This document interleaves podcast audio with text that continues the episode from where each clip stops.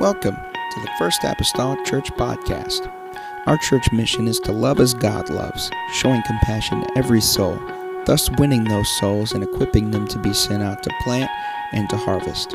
Thank you for joining us today, and we hope that you are blessed by today's podcast.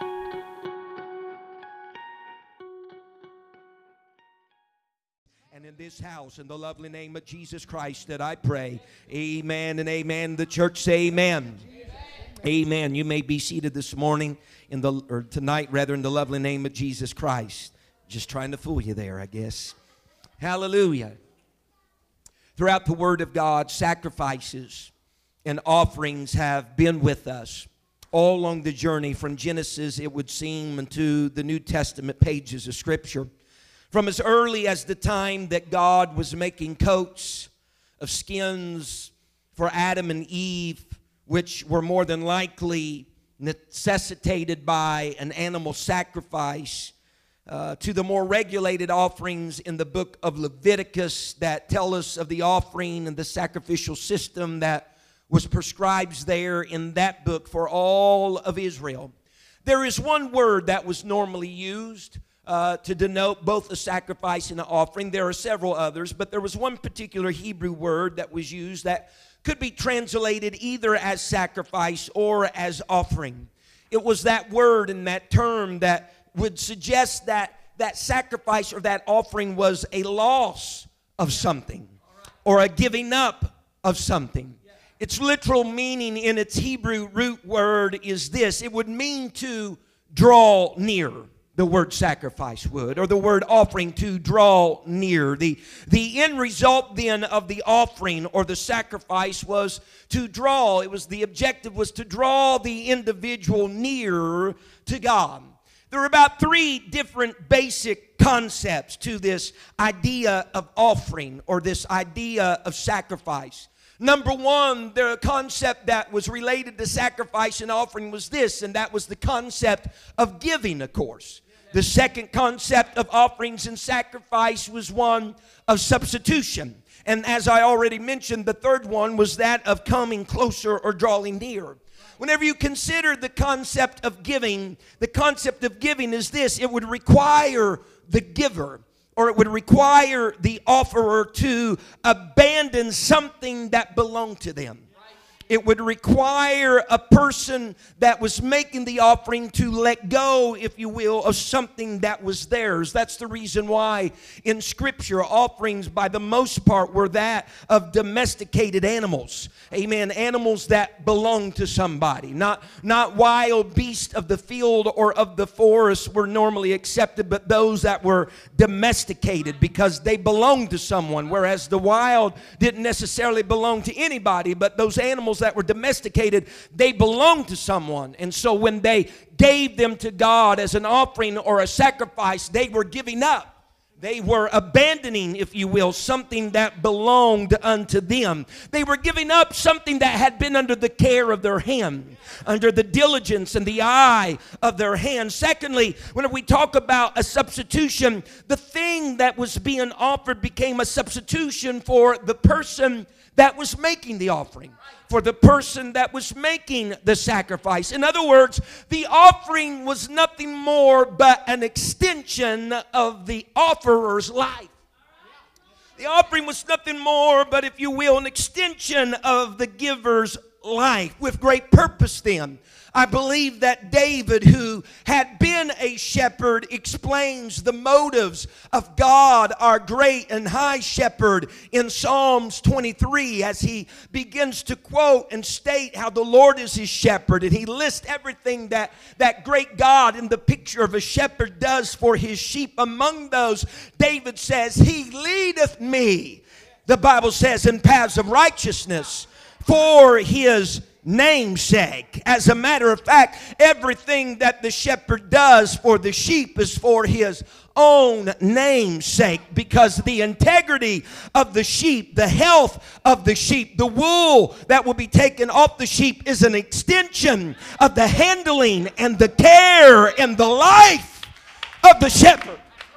If there's a good sheep that's in good repair and good condition, it's because it had an owner who must have a lifestyle and a manner of life that also reflects the same. And try as a person may to push a reputable sheep forward for the view of everybody else, uh, it cannot be true unless the environment that that sheep has been immersed in is one that's been handled with care and diligence and concern because that thing, that offering, that sacrifice is an extension of the offerer, of the one who owned it. But before there were any regulations, before Leviticus was ever penned about what was proper and the qualifications of offerings and the qualifications of sacrifices, we read in Genesis 4 that both Cain and Abel, the Bible says, brought an offering unto the Lord. And on the surface, it looks like one offering was respected and the other one was not. Cain seems to be already a little troubled, a little upset the Bible states that his countenance had fallen because his offering was not respected, but his brother Abel's offering was respected. And over the years, let me just share with you a journey through ministry over 25 plus years of preaching the word of the Lord. That over the years, I preached different angles of why Cain's offering was not respected and why Abel's offering was respected. I have preached in the past that Cain brought his offering, as the Bible says, in due process process of time. And I've rather interpreted this as that he did not bring it when it should have been brought. And I've leaned on the idea that Cain delayed in, in bringing his offering. And so, for that reason, his offering was not as excellent, if you will, as Abel's offering. In the past, I've, I've, I've done that. And, and through further study, as I've grown older and I've matured in the Lord and hopefully matured somewhat in ministry, a little older now, a little better acquainted with the Bible, I understand how that phrase in due process of time really equally means and relates to the fact that Cain was a tiller of the ground and that he brought his offering when the harvest was in due process of time. He brought it when the harvest was ready. And so I preached that, and I apologize, I guess, to a certain extent, but I was just an unlearned person and hopefully just a little bit more, amen, deeper in God's word now. I remember preaching in the past as a younger man, amen, that Cain brought nothing with blood in it. Just walk with me here. Cain brought nothing with blood in it, there was no fat there. Amen. So it wasn't respected as Abel's offering because he brought the firstling of his flock and he brought the fat. And so evidently he had to sacrifice. So evidently there was some bloodshed. Yet the Bible plainly tells us that Abel was a keeper of the sheep and Cain was a tiller of the ground. And so when you come to the very basic of it all, it's this each simply brought what was afforded to them by their occupation. Cain brought the fruit of the ground because he was a tiller of the ground. Abel brought, if you will, of his flock and the fat thereof because he was a keeper of a sheep. I mean, how in the world can you fault a guy for bringing what is a part of his life? How can you fault a guy for that? I mean, Cain labored with the ground and he brought the fruit of his ground. Abel labored with the sheep and he brought them the first fruits of their womb, of the sheep. And so these offerings that they brought were suitable to their vocation. These offerings that they brought were suitable, if you will, to their manner of life. And there was no laws to regulate any differently. Does everybody follow me? No laws to, to, to regulate any differently. And so, what I ask tonight is this Is it possible that there was nothing wrong with the type of offering that Cain brought in comparison to Abel's? Is it possible tonight that there was nothing wrong with the time frame or when Cain brought his offering in comparison to Abel's to bring disrespect upon it. But could I point your attention to verses number four and verses number five of Genesis? Because the Bible says that God did not simply respect an offering and not respect another offering, but the Bible says that God respected Abel and his offering and he had no respect unto Cain and his offering. Someone say amen. What I come to tell us tonight is this I don't believe this is an issue over timing concerning this disrespect. I don't think the issue tonight is over the type of offering. I believe the issue is this, and God stated it in verse 4 and 5. The issue is not the offering, the issue is the offerer. The issue is not what's brought, the issue is from whom it extends from. The offering is an extension of the man. Someone say, Amen. Cain brought something. He gave up something that belonged to him, that was a part of him. It was an extension, if you will, of his life, of his vocation, of being a tiller of the ground. Abel brought something that belonged to him, that was a part of him, and he brought it, and it was extension of his life, a keeper of the sheep. But with reason, God placed an acceptance, and God placed a dejection, if you will, on the man before he did his offering. Because he said, I reject reject I reject Cain and his offering. I accept Abel and his offering. Before he ever rejected the offering, he rejected the offerer. Before he ever accepted the offering, he accepted Abel, the offerer.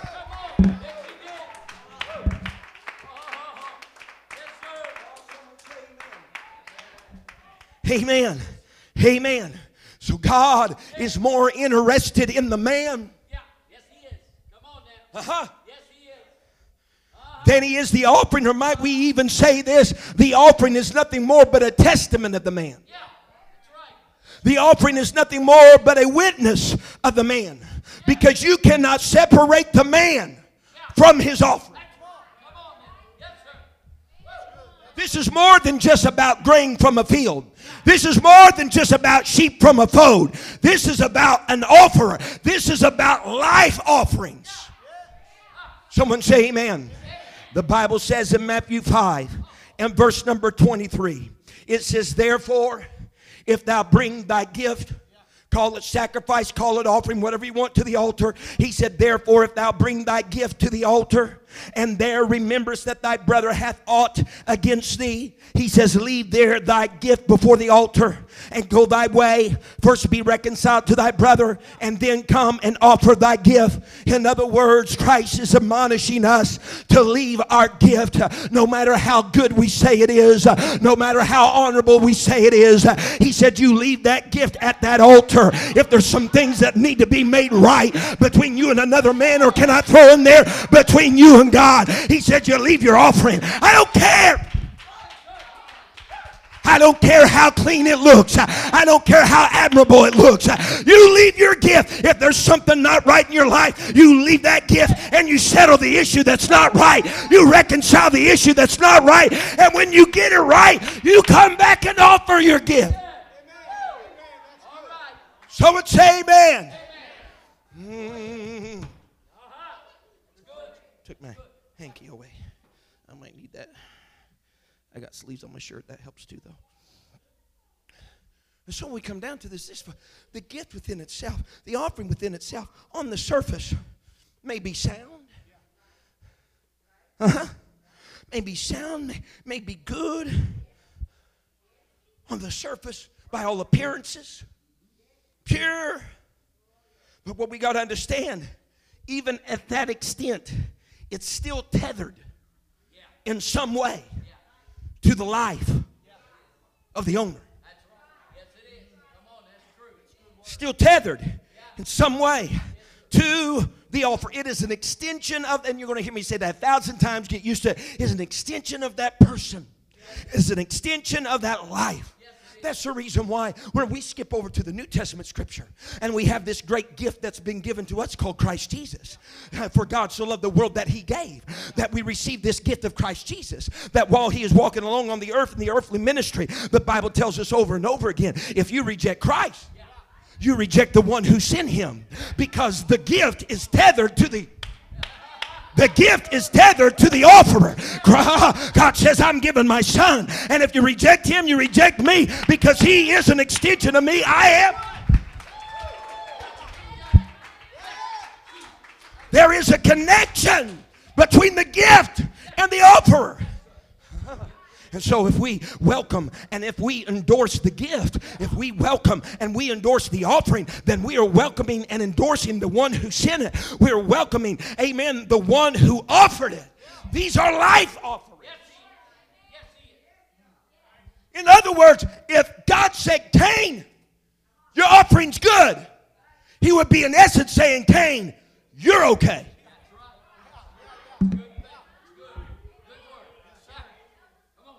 It may have been the best of grain, but God says, I can't accept it when the man who offered it is defiled.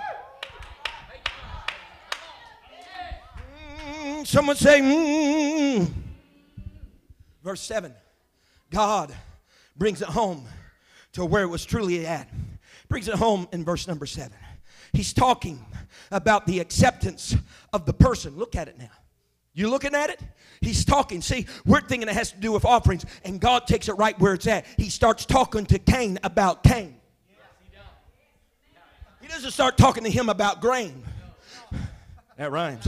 He doesn't start talking to him about what he brought from the field. He starts talking to Cain about Cain because the root of the issue was not the sacrifice and the offering, it was the offerer. He says, Let's talk about you, Cain. And he goes on to say, Let's talk about this acceptance. Let's talk about this acceptance, Cain. He says, If you, huh? He said, If you do well, shalt thou not be accepted? Says, And if thou doest not well, he said, Sin lieth at the door. And sin's desire is towards you, Cain. And sin would really like to overcome you. Sin would like to be your master. Sin would like to be the one that tells you to go and come and do and so. He said, But Cain, I've come to tell you if things are not well, it's because of sin. Sin is mastering you, and you need to become the master over sin. You need to stop being a slave. Someone say yes.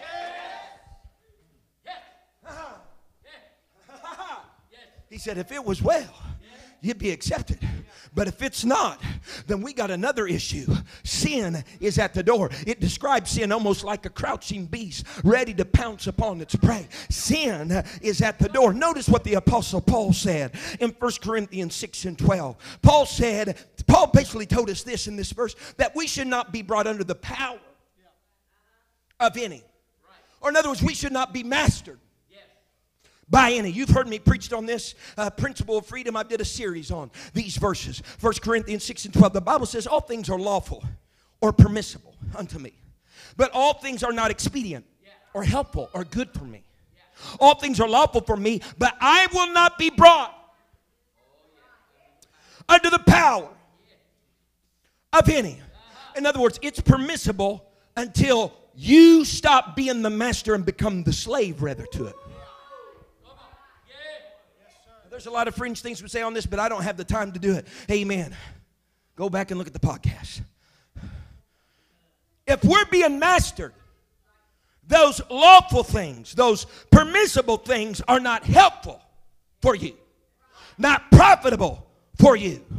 And regardless of those things that are permissible, let's just consider the matter of sin right off. Blatant sin is off limits. I am not, I'm not, I'm not pondering in my mind.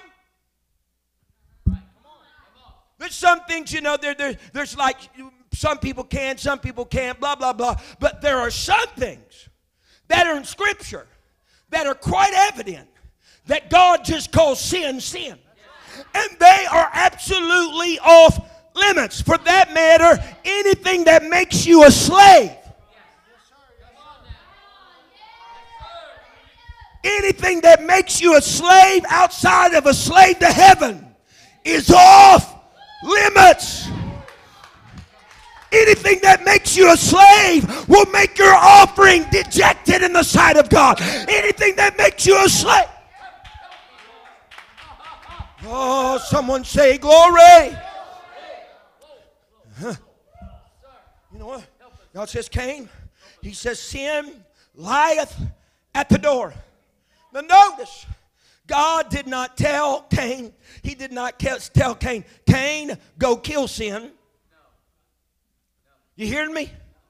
Because sin, in reality, can't be killed. He didn't say go kill sin.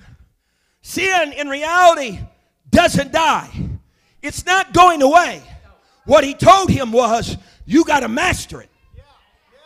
Sin's not dying, sin's not going away. Temptation, for that matter, is not going away. But where the, the, the, the pendulum swings and the tipping point is, you got to learn how to master sin.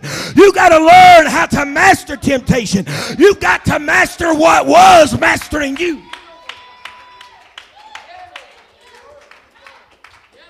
Cain, you and your offering have been rejected because you are being mastered rather than being the master of sin. Romans 6 and 2, there's a phrase there. The question is, How shall we that are dead or by to sin live any longer therein? Again, we, we don't kill sin. God even tell him, yeah, it's not that. He said, Go out there and slaughter sin. No, no, no. He says, You got to master it. We should not, we, we, we we don't kill sin, and we should not put ourselves in the position where we would die from sin. Wages of sin is death. That we wouldn't die from sin, but we should die to sin. Major difference of dying from sin and change one word of dying to sin. We must die to sin. Don't let sin be the master. Disallow it from having a say so in your life. Because listen, listen, the pastor here tonight. Take this home with you, put it in your pocket, write it down on a notebook. Listen to me well. Our offerings will not accomplish what our lives will not practice. You hear me? Our offerings will not accomplish what our lives will not practice. In other words, Cain, you can bring the best of your field.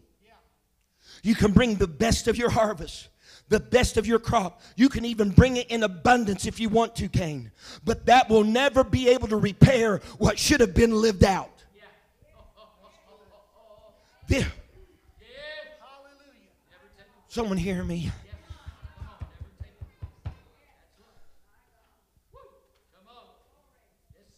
Here's what I see in churches. Here's what I see in America. Here's what I see sometimes in conferences. There's people that's putting forth their best offering, but it's still not being accepted because the man is not practicing the life he should live. God could care less about your offering when it's still tethered to a defiled life. Because that will never accomplish what your life does not live. Listen to me. Throughout the scripture, the offering had no power. Listen, the offering had no power to compensate. Its compensation effect was lost unless the offerer repented. He could, according to prescription even of Levitical law, he could have brought the right offering that was of the right age, of the right cleanliness unto the temple and it would have been null and void if the person who brought it did not repent. He could have went through the checkoff list. That's good. That's good. That's good. All the offering, it's all great. But if the offer never repented, it wouldn't have the power to remit his. Someone say amen. And so, no matter even how abundant the offering may be, or seemingly good that it may be, it cannot compensate for an individual that will not own their own sin and repent over it. Old Testament story that bears what I'm saying tonight, I think, quite well. 1 Samuel 15 and verse 22, Samuel has come unto Saul. Saul has went into battle against the Amalekites. The decree of the Lord from Samuel to Saul was this: Thou art to utterly destroy the Amalekites. Many of you remember and know the story. Thou art to utterly destroy the, the, the, the Amalekites. We understand through Scripture that Saul spared the king of the Agag, uh, uh, uh, King Agag, amen, of the Amalekites. He, he spared what he called the good animals, the best of the flock, the best of the fatlings, the best of the oxen. He spared all of that, and that that troubled Samuel because he did not fully follow the command of the Lord. And so Samuel comes to Saul. He has a meeting with him in 1 Samuel uh, 15 and verse 22. And this is a little further in the story. But Samuel says unto Saul, Hath the Lord as great delight in burnt offerings and sacrifices as in obeying the voice of the Lord? Behold, to obey is better than sacrifice, and to hearken than the fat of rams. Someone hear me. Someone hear me. Saul's plea to Samuel, though, is but, but, but, I brought the best sacrifices back. I brought the best oxen. I brought the best I brought the best lambs. I brought the best of the best. As a matter of fact, he said there was some other stuff there. You can read it in your Bible. Verses 9, verses 15, verses 18. There's some other stuff there that was vile. Amen. Saul saying. There was other stuff there it's counted as refuse, if you will, just trash. And I destroyed all of that. He said, but the best of the sacrifices I brought to you, God. And I brought King Ahab. I brought all this and I'm keeping it. Listen. Listen to Pastor tonight. Some of the things that were kept and the things that were destroyed were all according to Saul's estimation rather than God's estimation. No, somebody's got to hear me tonight. Saul's going among here and he's saying, Well, that's good. That's really good. We can keep that. That's bad. We discard that. Well, who who who is setting that standard? A flawed man is. A flawed man is. A man that's transgressing the commandment of the Lord. He said, That's good. How can you trust a transgressing man to say what's good and what's bad? He's saying, That's good and that's vile. I got the best, God, and I'm bringing it to you. By whose standards is that the best?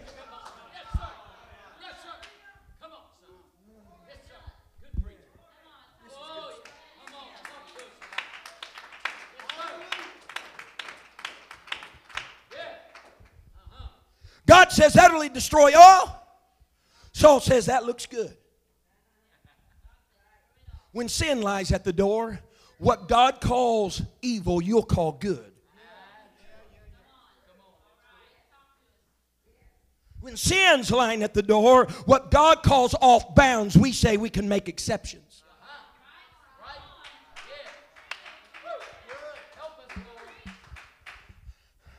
And look at the story. Look at the story. And so Saul's response to Samuel's questioning about the animals what's that lowing of the ox? What's all this I hear in the background? Again, Samuel, I, spared the best. But listen, at the end of the day, when it all come to a close and the smoke has settled, God rejected Saul. God rejected those quote unquote best sacrifices that he had brought, and God slayed the great prize of the king, too. What does that mean for you and I? I tell you what it means. It means this the best will never be good enough if the offerer is tainted because the offering is tied to the offer. It's a life offering.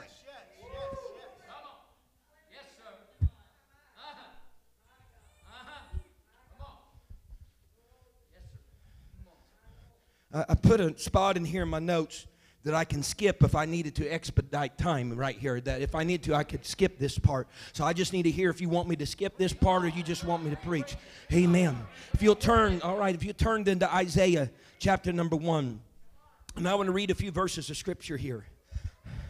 Isaiah starting out in, in, in this chapter, starting out in Isaiah period, he's already been speaking about Judah, how Judah had been in a place, in a position that they had forsaken God. He even equates them to uh, Sodom and Gomorrah. Amen. That was the degradation that they had fell to, Judah had. And as he is describing them and even mockingly calling them to a certain degree, Sodom and Gomorrah, we pick up then the verses and the verbiage of Scripture in chapter number 11. The Bible says, To what purpose, this is God speaking to Judah, to what purpose is the multitude of your sacrifices unto me? Saith the Lord.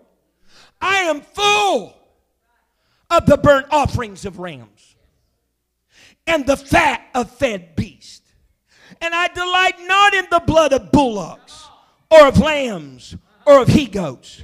He says, When ye come to appear before me, who hath required this at your hand to tread my courts? He said, Bring no more vain oblations.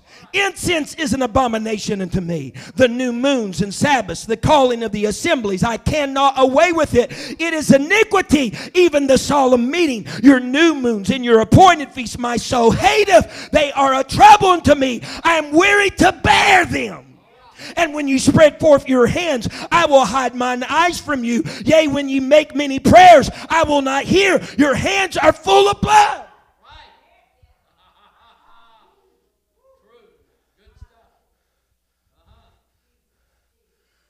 God is saying, I'm tired of your sacrifice. I'm tired of your offerings. And if you make them more abundant, that isn't going to make them any more acceptable. He said the problem's not in the quantity. The problem is in the quality of the hands that are bringing it in. Uh, someone say amen.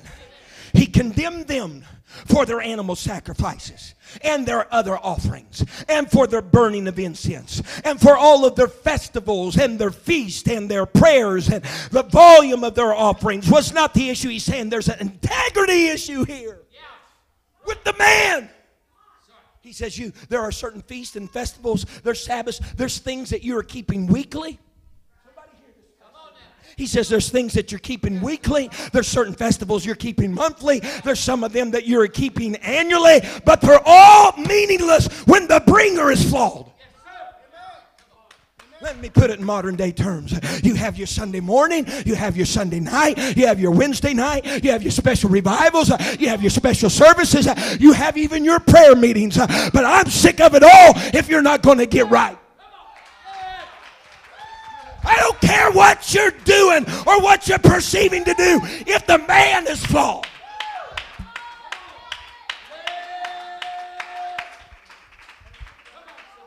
He says, so all you're doing is just keeping a little, you're keeping a little ritual. You're going through a nice little formalism of what you do every week, what you do every month, and what you do on an annual basis. But it's meaningless, meaningless, meaningless.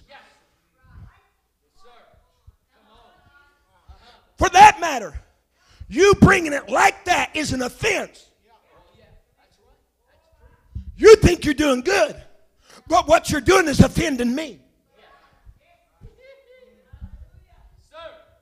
Notice the offense to God in these verses are an offense to God almost, you can read it, it's like an offense to God on every sensory level that a person could be offended. Yeah. Look at it because he talks to them. He said, I, he says, I, I, I, am full, verse 11, of thy burnt offerings, rams, and the fat of fed. I, I am full of them. In other words, uh, almost like, you know, the Bible pictures almost God consuming those animals, as though he would consume them and eat them in a figurative way. In other words, he said, I've had enough of the taste of it. You hearing me? And he goes on, he starts talking to them about their incense was an abomination. Smell he starts to tell them about how even all these things are weary for him to bear. Touch.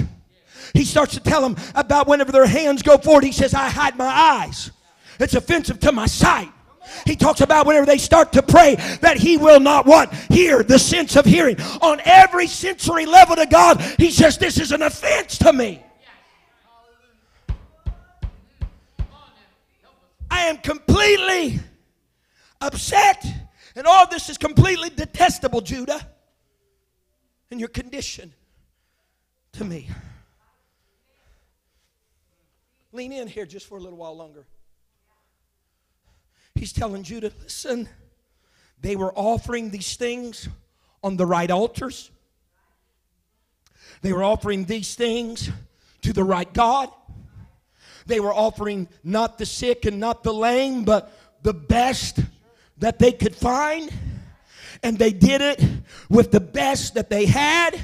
They did it at the right place. They did it at the right time. And they did it to the right one.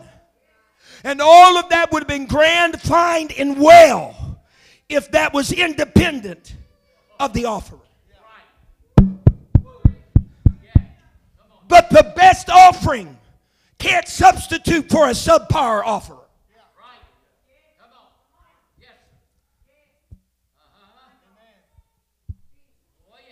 Listen, it happens, folks. People believe they got everybody fooled, and you may, but you don't got God fooled. You don't got God fooled.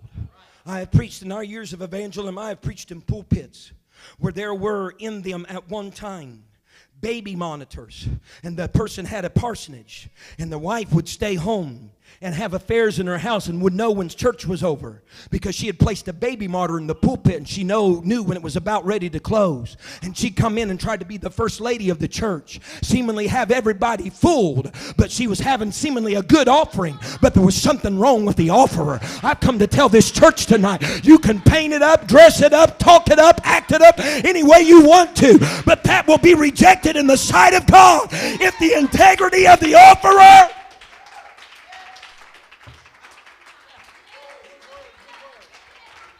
because it's more than just grain and fruit, it's a life offering.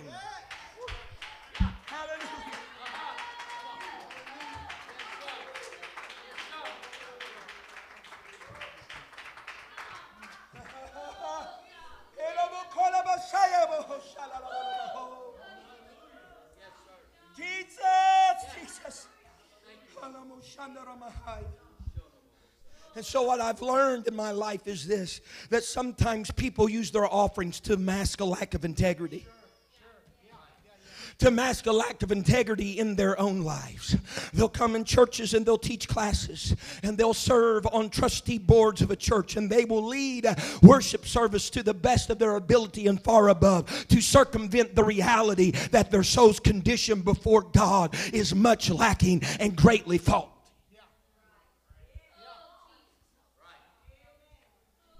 God says, I know the offerer by his offering. It may fool all, but it has not fooled me. Because to the common man, everything seem, may seem well. To the common man, it might be the best that there ever was. To the common man, a person is doing great by how and what they are doing for the Lord and their service that they're doing for the Lord and giving of their time and their skills and ability to God. But God knows a farce when He sees one, God knows a mockery when He sees one. And He understands the offering to be dependent on the. We can fool God, but we'll never fool. We can fool man, but we'll never fool God. And that's how then people across America may be functioning even tonight as a Sunday school teacher in a good apostolic Pentecostal church or a worship leader and they're blowing and going. And it seems like, man, people's walking out the door and saying, My God, they are anointed. But just the day before, they were in a bed of fornication and on a drinking binge the night before. But they come in with their best and with their show and their offering. But God's not impressed.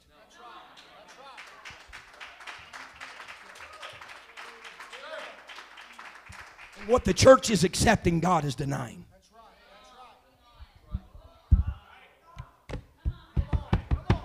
We must know them that labor.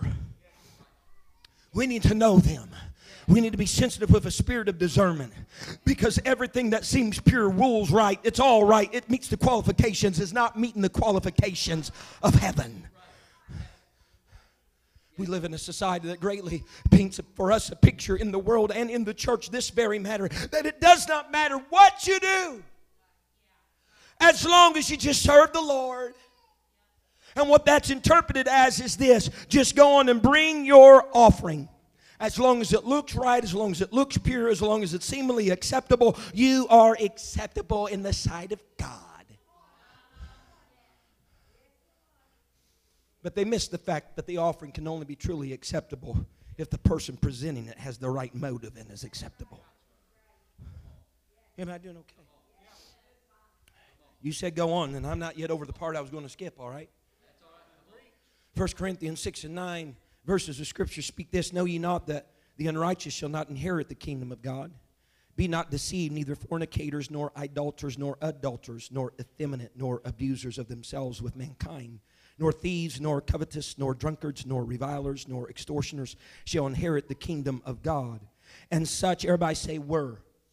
And such were some of you but you're washed, but you're sanctified, but you're justified in the name of the Lord Jesus and by the Spirit of our God. There is such a long list there that he speaks about that shall not inherit the kingdom of God. But he makes the denotation that he makes a little denoting there that such were such were. Everybody say were. Such were some of you. In other words, he's saying you're not still practicing those things. In other words, you're not bringing your offering and still practicing that. You're not trying to bring your offering and still participate in some of that. He so no that that was you, or or that that that we were once that, but that's not who we are now. See, the generation that we live in, you bring your sacrifices and you still fornicate.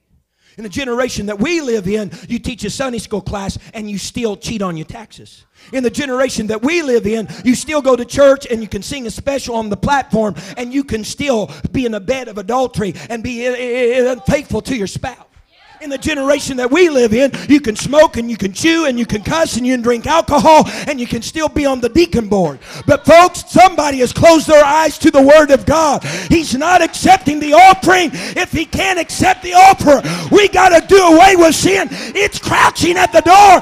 It's wanting to overcome us. But somebody needs to master that. That's who I was. That's not who I am.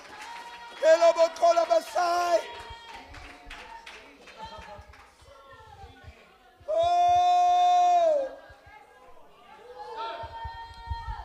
And listen to me tonight. There will people that will jump the boat of this church, and they have. There'll be people jump the boat of this church because they still want to have their pets in and still have their offering accepted by the people. But I'm standing up here as a proclaimer, as if you will, somebody that's a watchman on the wall, and I pray God gives me some foresight to know what's acceptable and not acceptable. You're not going to stand here if you tip the bottle. You're not going to stand here if you cuss like a seller. You're not going to.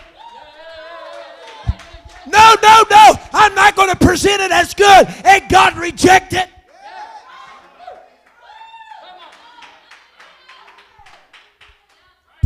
It's not happening. And they've left this place. I'm telling you, people in recent days, within the last six months, have left this place to go do something what they couldn't do here with the sanction that it's okay. That's a good offering. That's a good gift that you're presenting before the Lord. That's a bunk of trash and hogwash. That is no precious gift. That is an abomination to God. It's iniquity in the sight of God, and it's an offense to God.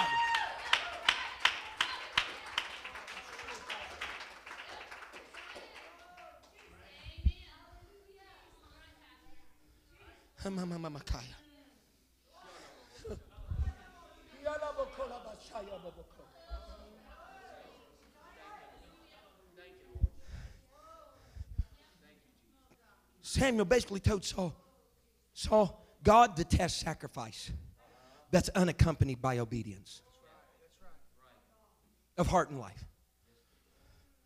Basically, Isaiah is saying here to offer these things with no consideration of the temper or the spiritual life of the individual, of the bringer. He said to do that, to bring these with no consideration of yourself, he says, is an iniquity.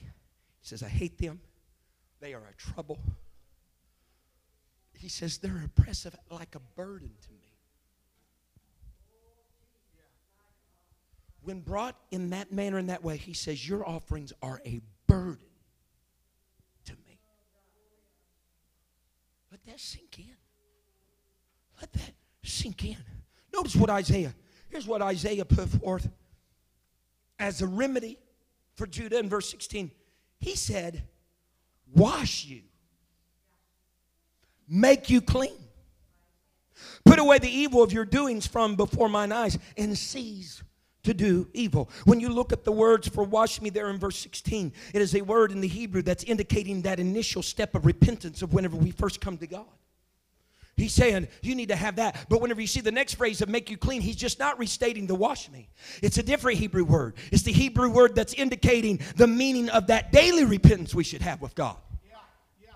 In other words, he's saying, you know what you all need to do? You need to have an initial repentance, but you also need a daily repentance. He says you need to have a daily repentance and put all this evil garbage from you and cease from doing it. It's not about just getting away from it, but it's about trying not to go back to it. The Bible tells us that we can't we cannot overcome evil. We cannot kill evil, but we can overcome evil with good. And so sin doesn't desire to master every one of us, but we got to become the master and not the slave. Look at Haggai chapter number 2 and verse 11. I'm going to preach long tonight. Just settle in. Someone says it's already been long, brush. Hebrews 2.11. I remember Pastor Poole used to say this. He says, I'm preaching long because time is short.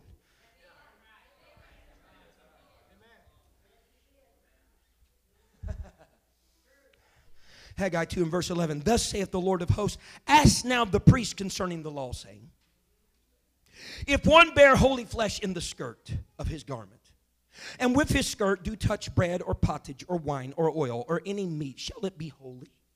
And the priest answered and said, No. Then said Haggai, If one that is unclean by a dead body touch any of these, the bread, the pottage, the wine, the oil, or the meat, shall it be unclean? And the priest answered and said, It shall be unclean. Then answered Haggai and said, so is this people and so is this nation before me, saith the Lord. So is every work of their hands, and that which they offer there is unclean. Why? Because the offerer is unclean, and then whatever he touches becomes defiled. The condition of the person impacts the condition of the things that they come in contact in their life. So listen to Pastor. And I'm giving you hope, but listen, it's impossible for an unclean person to offer a clean sacrifice.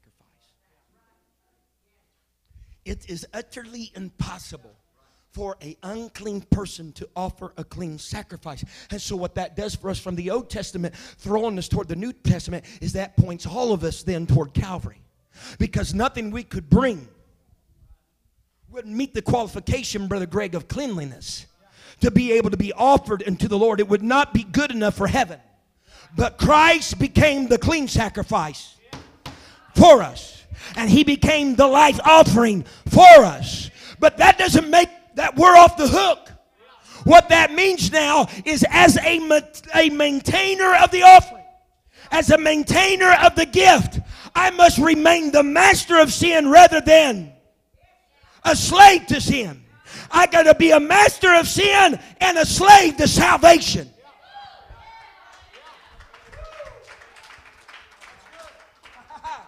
He came and was the offering because I couldn't do it. I couldn't bring that on my own. But now I've received the benefits of that. I've been made a beneficiary, if you will, of that sacrifice. It is up to me as a maintainer to watch when sin's crouching at the door. The Bible says in Hebrews 11 4, many people go here whenever they look at Genesis 4. By faith, everybody say, by faith. By faith, Abel offered unto God a more excellent sacrifice than Cain, by which he obtained witness that he was righteous. It's not that Abel became righteous when he offered the offering, it's that when he offered the offering, since God accepted it, he then now had a witness that he was righteous. Already was. And so, if that was a witness for Abel that he was righteous, whenever the offering of Cain was dejected, that was a witness to him that he wasn't. What are you going to do with the witness of the Lord? Go and say amen. I got to move, man. We got a lot of ground to cover. Y'all stopping and taking drinks of your bottles of water. Ecclesiastes 5 and 1. The Bible says, the preacher Solomon says, Keep thy foot when thou goest into the house of God, and be more ready to hear than to give the sacrifice of fools. For they consider not that they do evil Be more ready to sacrifice, for they consider not that they do evil. Solomon had visited the courtroom, Solomon had visited the marketplace, the highway, the palace, all these different things. And now he's paying a visit to the temple, that magnificent building and structure that, that he had supervised, that he had uh, some responsibility in. And he watched as the worshipers came, and he watched as the wor- worshipers went, as they praised God, as they prayed, as they sacrificed, as they made their vows and made their offerings. And then he noticed on his way to the temple, there are some steps that lead to to the Temple Mount, if you will, position in Jerusalem. And they are a caution each and every one of us. This is why the writer says, Keep thy foot when thou goest to the house of God. It's my understanding. I've never been there to the Temple Mount. Perhaps somebody there, amen, could qualify this, but I read it, I believe, from a respectable source. It is my understanding that if you were to take a trip to Jerusalem, and stand on these steps leading to the house of God, you would notice that they are uneven. The risers are not all the same. The depth of the steps are not all the same. And the ones who built it, built it with purpose and intention, made those steps uneven so that people, while they were on their way to the house of God, they were given consideration in their walk in getting there. They wouldn't enter there with haste. And then on the flip side, whenever they left, they wouldn't leave there with haste. But they had to give consideration in how they were walking. Someone say amen. They couldn't hurry to enter. They couldn't hurry to leave. Uh, they had to be mindful about what they were ready to do on their way in. The Bible even tells us in Ephesians 5 that we should walk circumspectly or we should walk carefully. We should watch every step. And so, not just on your way to his presence, but after you've given your offering. Consider as you go back out into the world how your steps are ordered. Oh, someone say glory. Because if you'll note the life of Cain, after this whole scenario, what does the Bible describe? It, it, uses some of those most, most saddening words in Scripture that are used just a few times throughout the Word of God. It tells us that Cain left the presence of God. He left the presence of God, and what did he become? He became a vagabond. He became a wanderer. Someone hear me? He became a wanderer. Because whenever you are sin's slave, rather than sin's master, you will never find any place settled in this world when you leave the presence of God.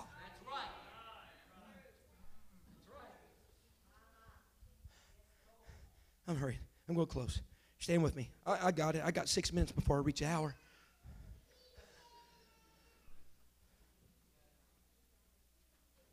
Look here what the Bible says in Micah. Micah, rather. Talking about a life offering. Again, I believe the issue was the type of offering, the timing of the offering. It was the integrity of the offerer. Micah 6 and 6 says, Wherewith shall I come before the Lord? Wherewith shall I come before the Lord? And bow myself before the high God. Shall I come before him with burnt offerings and with calves of a year old? Will the Lord be pleased with thousands of rams? Let me just increase the intensity of it. Will the Lord be pleased with the thousands of rams or with ten thousands of rivers of oil? Shall I give my firstborn? I mean, surely for my transgression, the fruit of my body, for the sin of my soul. The word of the Lord comes through the minor prophet Micah and says, verse 8, He has shewed thee, O man, what is good. What do the Lord require thee? You thinking it's in your offerings per se? What does the Lord require thee? But to do justly, rightly to love mercy and to walk humbly with thy God. There's one person years ago said it. Doing a justice is a way of loving mercy, which in turn is a manifestation of walking humbly with God.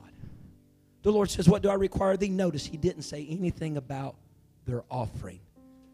He turned his attention toward the man, he tor- turned his attention toward the person because it matters not what the offering is. When the extension of the life of the person is defiled, it will have impact, it will have influence upon what may be considered the best of best offerings that a man, woman, or Christian could bring into the presence of the Lord. And so I'm asking us in the closure of this service, in the closure of this year, that we evaluate the offerings that we're bringing to the house of God. Because in reality, they are life, life offerings. That hand clap might be cute, that dance might be admirable. But if behind the curtain of all of that is a vicious sin that has encapsulated and enslaved you, let's pull back the curtain and get to the real issue. Let's pull back the curtain and get to the real issue. And whenever that's taken care of, the offerings will not be detestable in the sight of God, but they'll be honorable in the sight of God.